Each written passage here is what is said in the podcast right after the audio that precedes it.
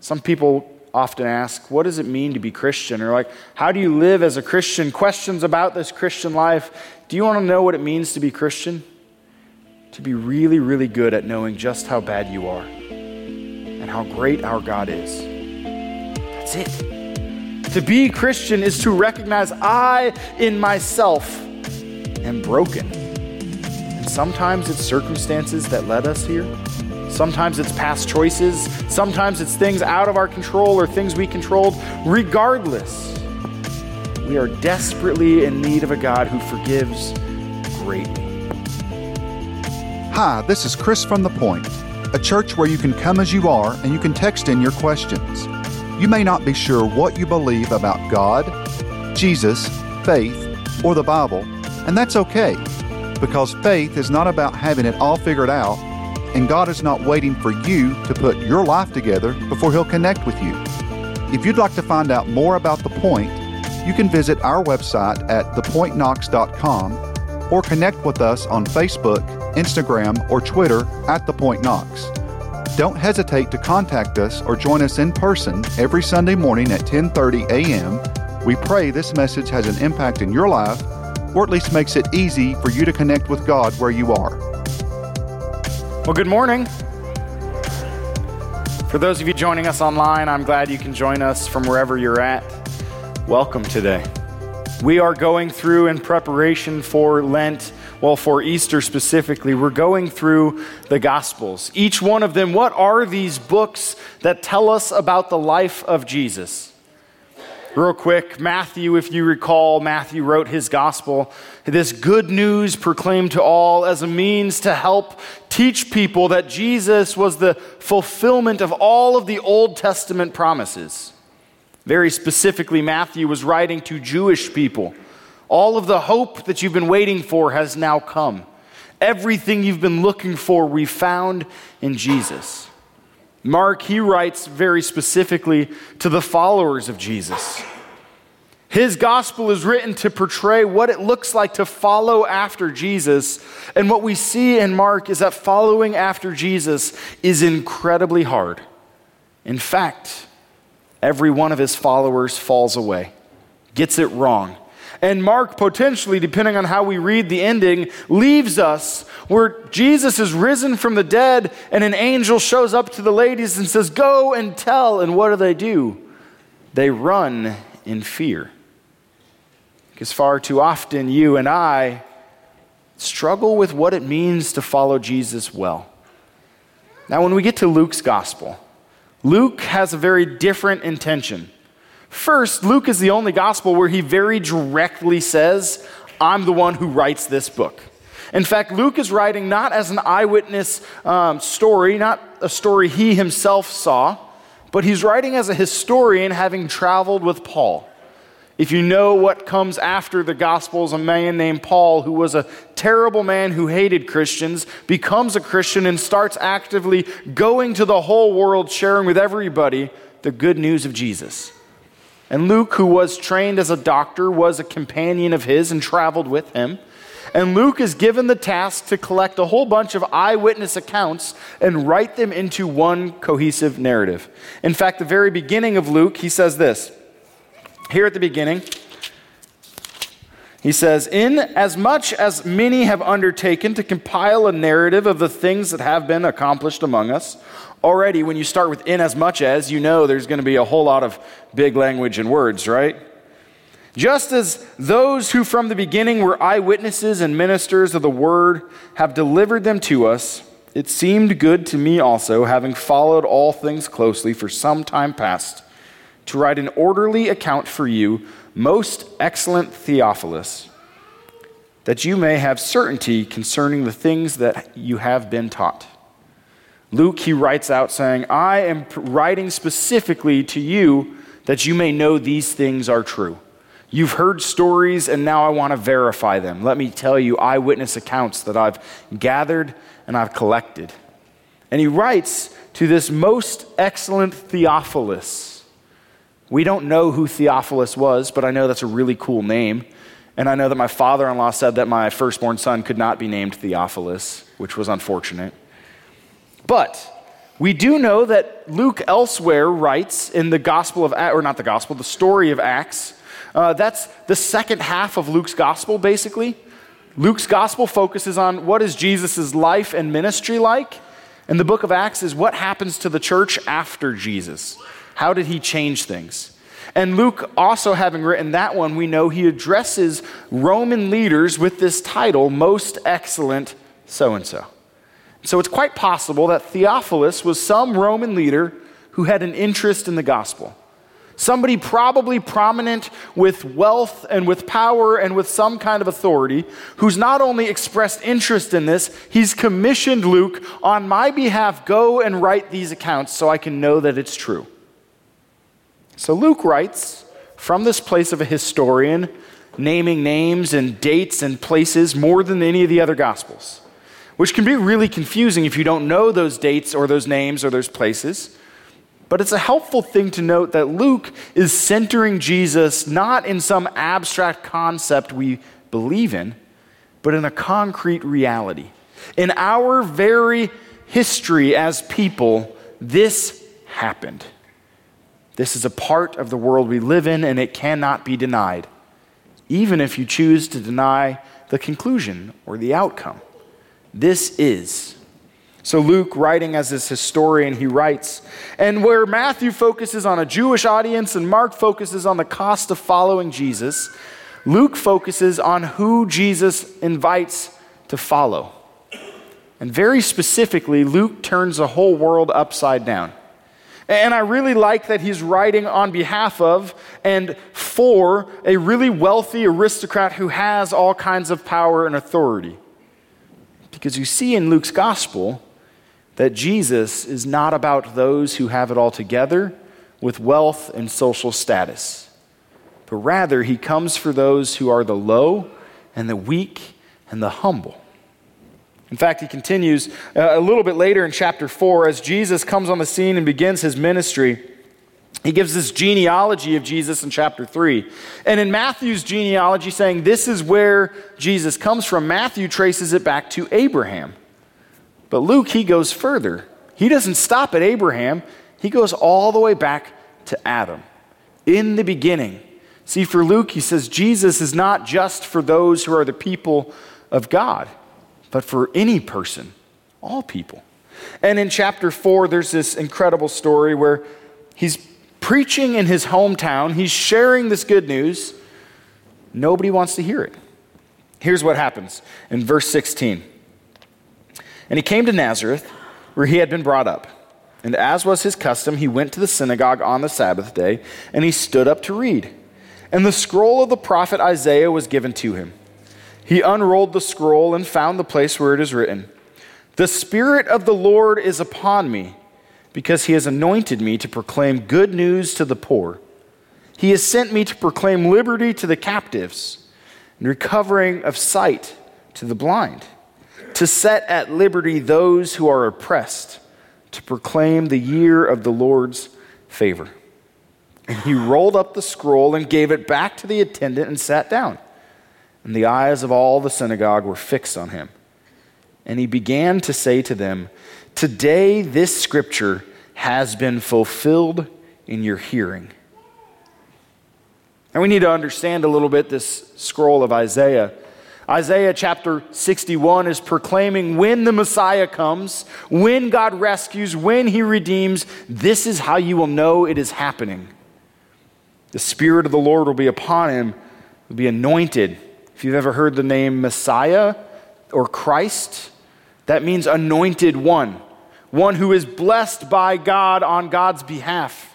This Messiah will come, the Lord will, his spirit will be upon him, and he will be anointed to proclaim good news to the poor. He has sent me to proclaim liberty to the captives. And I love that liberty to the captives. We often think about that as those who are imprisoned. But what Luke is writing here is significantly more than just to the criminal or the prisoner. That idea of liberty or freedom resonates with the Old Testament idea of the year of Jubilee. Have you ever heard of that? It's a really cool thing, let me tell you. The year of Jubilee, God created a system for social justice and caring for his people. And in the Old Testament laws, God said that every 50th year, you were to completely forgive every debt that had ever been accrued. Not only this, if somebody in the course of those 50 years had sold their land, that land would be returned to them. Why does that matter? Well, in this agrarian culture where the only way they lived was by having land, the constant return of the land to the people was making sure that every generation was provided for. That every generation had what they needed. Not only this, no one person could oppress the masses by just gathering up and hoarding for themselves. Because at the end of those 50 years, you'd have to give back what you purchased along the way.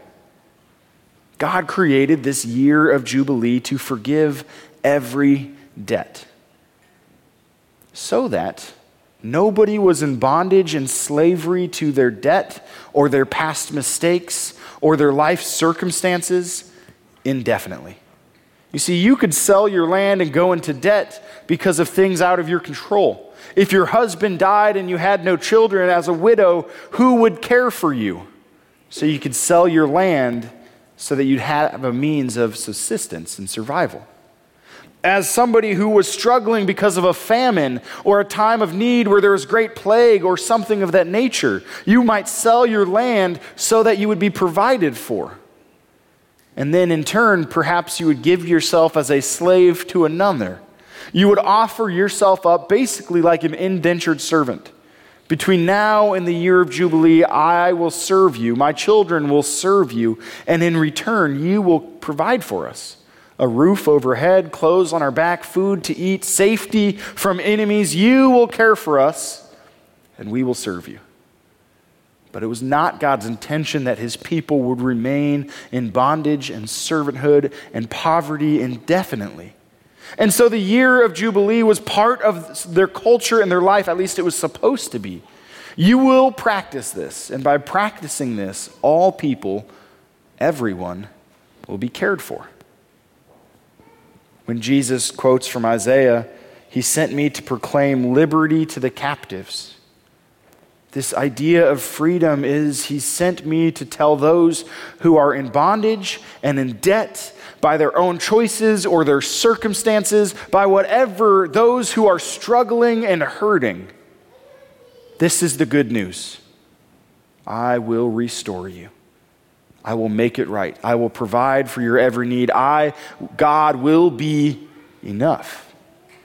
On top of this, though, this idea of proclaiming liberty to the captives isn't the primary and only thing Luke is talking about. See, right before this in Isaiah, it says this He sent me to proclaim good news to the poor. And in our culture, we often think of poor as being those who don't have much money, those who financially aren't well off. But the poor conveys significantly more for Luke and his hearers at the time. Poor implied anybody who is socially low on the, the ladder right? If you are an outcast, if you are a woman, if you are a leper, if you are whatever, and you are not somebody of social status, you are deemed poor. If you were a widow and had nobody to care for you, you were deemed poor. If you were a child without parents to provide for you, you were deemed poor no matter how much wealth you had. The poor was all those who were, for any reason, outcasts, which included those who were outcasts by their ethnicity. You don't belong here. Those who were outcast by their past decisions, like prostitutes and women who had done terrible things, or men who had given themselves to be tax collectors. Those sinners who were low on the social status. These were the poor. Jesus, he gets up here in the synagogue at the beginning of Luke's gospel, and he reads from Isaiah When the Messiah comes, this is what will happen there will be freedom for the captive, good news for the poor. And then he sits down and he says, Today, this is being fulfilled in your presence. And the rest of Luke's gospel is demonstrating to you and me and all who read that this is what Jesus does. He frees the captive. He gives good news to those who are low in all statuses. And in fact, just a little bit later in chapter 7, we see this played out very practically. You see, a little bit later, there's this woman. We don't know much about her other than this one little phrase given. This sinful woman, it says she was a woman of the city. This is in verse 20 or 37, which I don't have on the screen, but it says this. It says, And behold, a woman of the city who was a sinner and it goes on to describe what she does. A woman of the city. What might that phrase be referring to? Somebody who's well known around town? Probably not for honorable reasons. A woman of, a, of the city who was a sinner, she comes to Jesus and she weeps over his feet and anoints his feet with oil. A sign of great honor and respect and praise. And the disciples all chastise her. Don't do that. Why are you doing that? And Jesus instead celebrates her. And this is what happens here, beginning in verse 47. Jesus not only celebrates her, he forgives her. He says this Therefore, I tell you, her sins, which are many, are forgiven, for she loved much. But he who is forgiven little loves little. And he said to her, Your sins are forgiven. Then those who were at the table with him began to say among themselves, Who is this who even forgives sins? And he said to the woman, Your faith has saved you. Go in peace. This woman of lowly status, by the choices she made, or perhaps by a system of oppression around her, comes to honor Jesus, and his disciples get mad. And Jesus blesses her and says, Your sins are forgiven. And I love that line he puts in there, right? Those who are forgiven little, love little.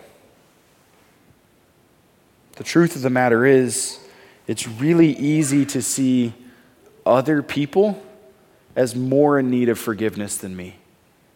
It's really easy to see other sinners as worse than me or lowly compared to me. We live in a culture that is literally built upon social status. We have social media that is all about boosting our egos with likes and thumbs up and hearts and all sorts of things. And if we don't get it, we crave it and we want more. 2,000 years later, we're not much different. Thank God I'm not like those sinners, right? And yet, this woman, probably a prostitute, sees who Jesus is and says, You are worth everything. And Jesus praises her faith and forgives her sins. Some people often ask, What does it mean to be Christian? Or, like, How do you live as a Christian? Questions about this Christian life. Do you want to know what it means to be Christian? To be really, really good at knowing just how bad you are and how great our God is. That's it. To be Christian is to recognize I, in myself, am broken. And sometimes it's circumstances that led us here. Sometimes it's past choices. Sometimes it's things out of our control or things we controlled. Regardless, we are desperately in need of a God who forgives greatly. Luke, he continues in chapter 23 all the way through this gospel. But in chapter 23, as Jesus is suffering and is dying, as he's preparing to breathe his last, Jesus, he looks down at the very people who are mocking him. He looks down at the very people who are crucifying him, who have just beaten him. And Jesus, he cries out and says this in verse 34. He says, that's the wrong chapter. That's not what he says. But Jesus, he cries out and he says this. I'll just look up here. It'll be up there. Maybe? The people stood by watching, but the ruler scoffed at him, saying, He saved others. Let him save himself if he is the one, the, the Christ of God, his chosen one. I think it's the verse prior that I was looking for. Um, if you don't have it up there, here's what it says And Jesus said, Father, forgive them, for they know not what they do. And they cast lots to divide his garments. as he's suffering, as he's dying, as he's being brutally tortured and mocked and harassed, Jesus cries out, Father, forgive them. They don't know what they're doing. Luke's gospel is a wonderful good news for you and me today. Because Luke portrays Jesus as the Savior who's not just going to the Jewish people or the ones committed to following, but he's going to those who are hurting and broken and sinful, those who are lowly and not necessarily of great social status. And I love that Luke writes this on behalf of Theophilus, a man of great social status. He says, You want to know what Jesus is like? He cares about those who are really far from God. You want to know what Jesus is like? He cares about those nobody else cares about. You want to know this good news of Jesus? Love those who are hurting and broken and otherwise undeserving. Because for you and me, the more we see just how much we don't deserve it, the greater it becomes that He would love and forgive a sinner even like me. Will you pray with me?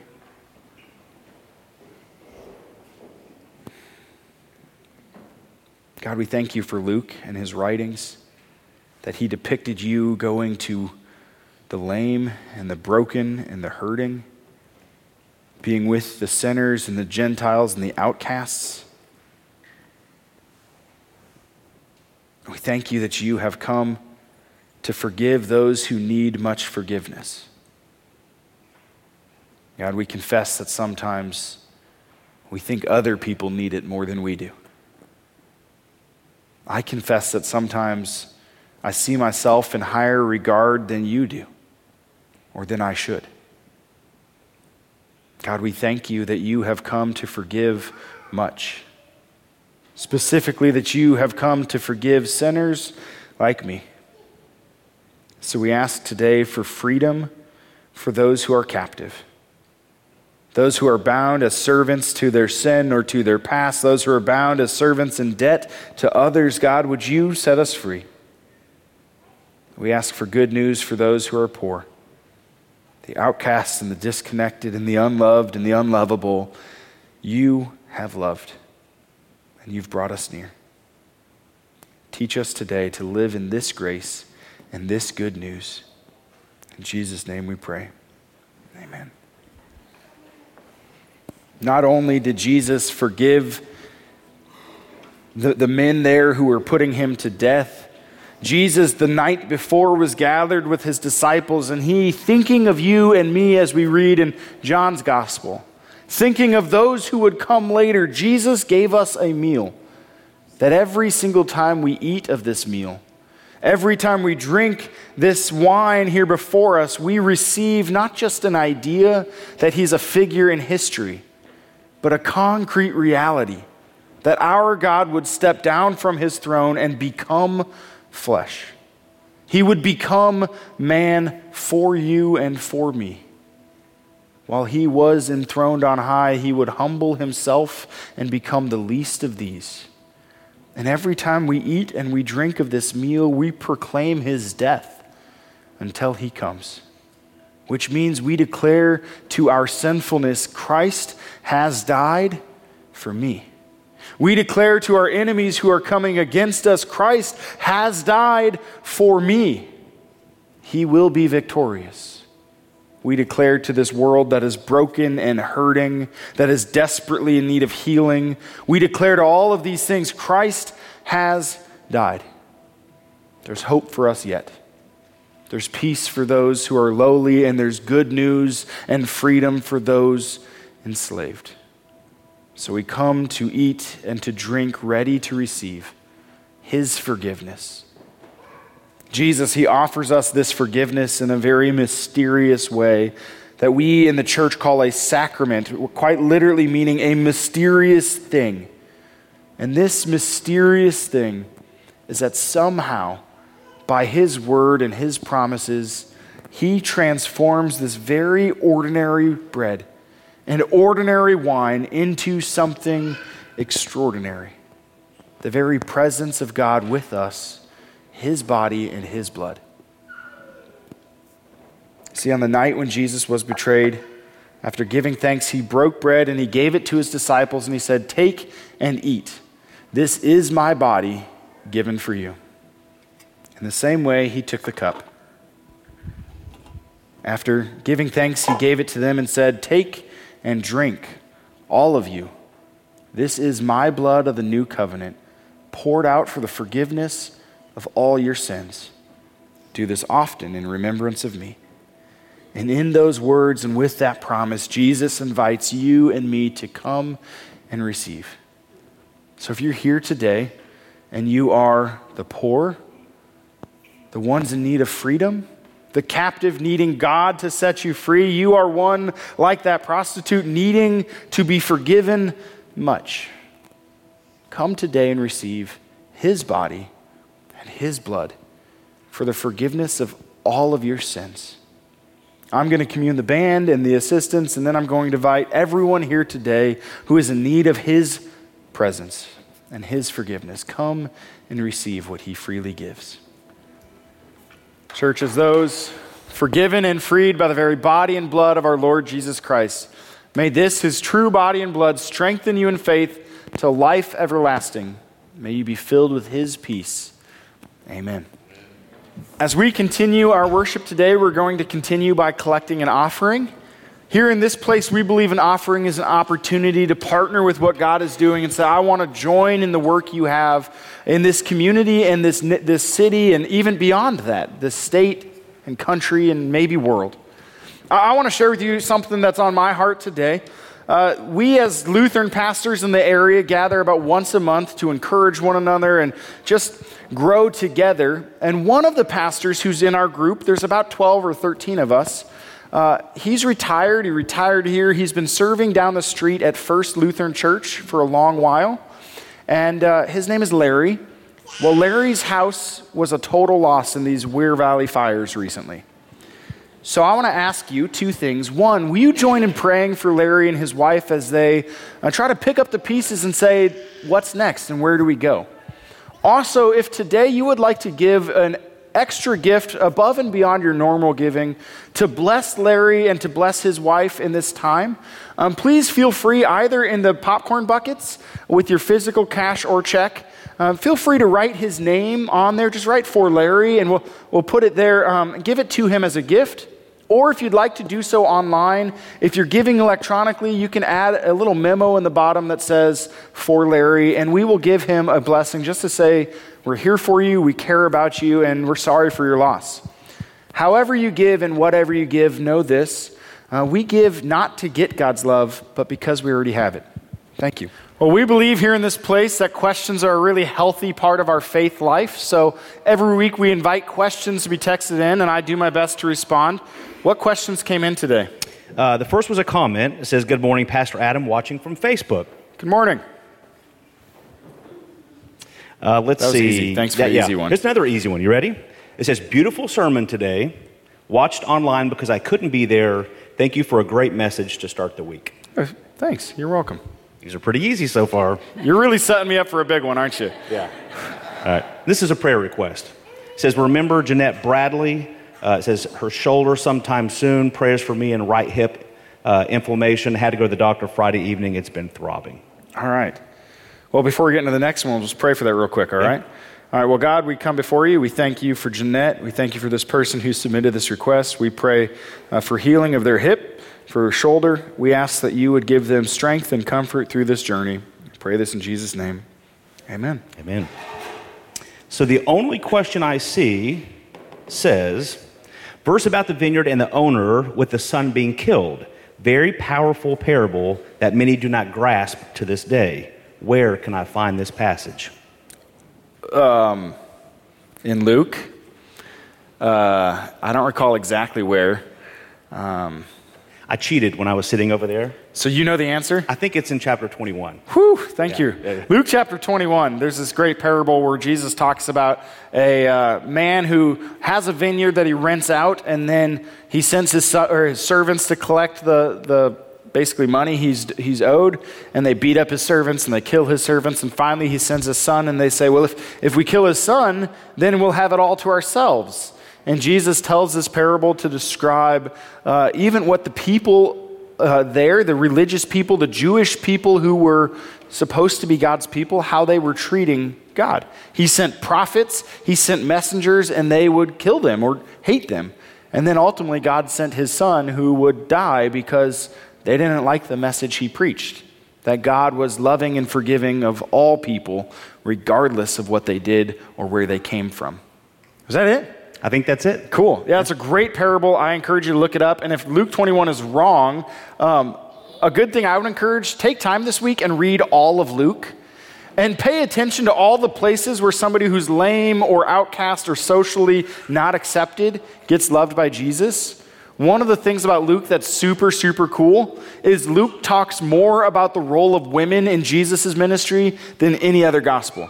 Because for Luke, he's all about Jesus also came for women, and they're not an inferior second class of people. They're actually the same people God's called. It's beautiful. So read Luke this week and stumble upon other really cool parables. Were, there other questions? Those are all the questions. The parable is not in John because no. there are no parables in the book of John, and we'll talk about that next week. Did I say John? No. Oh. I was just yeah. making a comment. Excellent. Yeah. Cool. Yeah.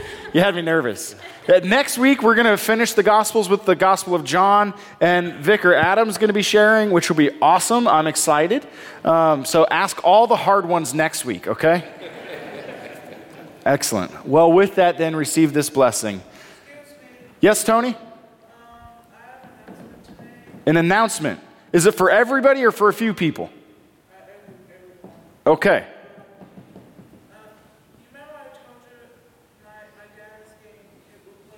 Yes.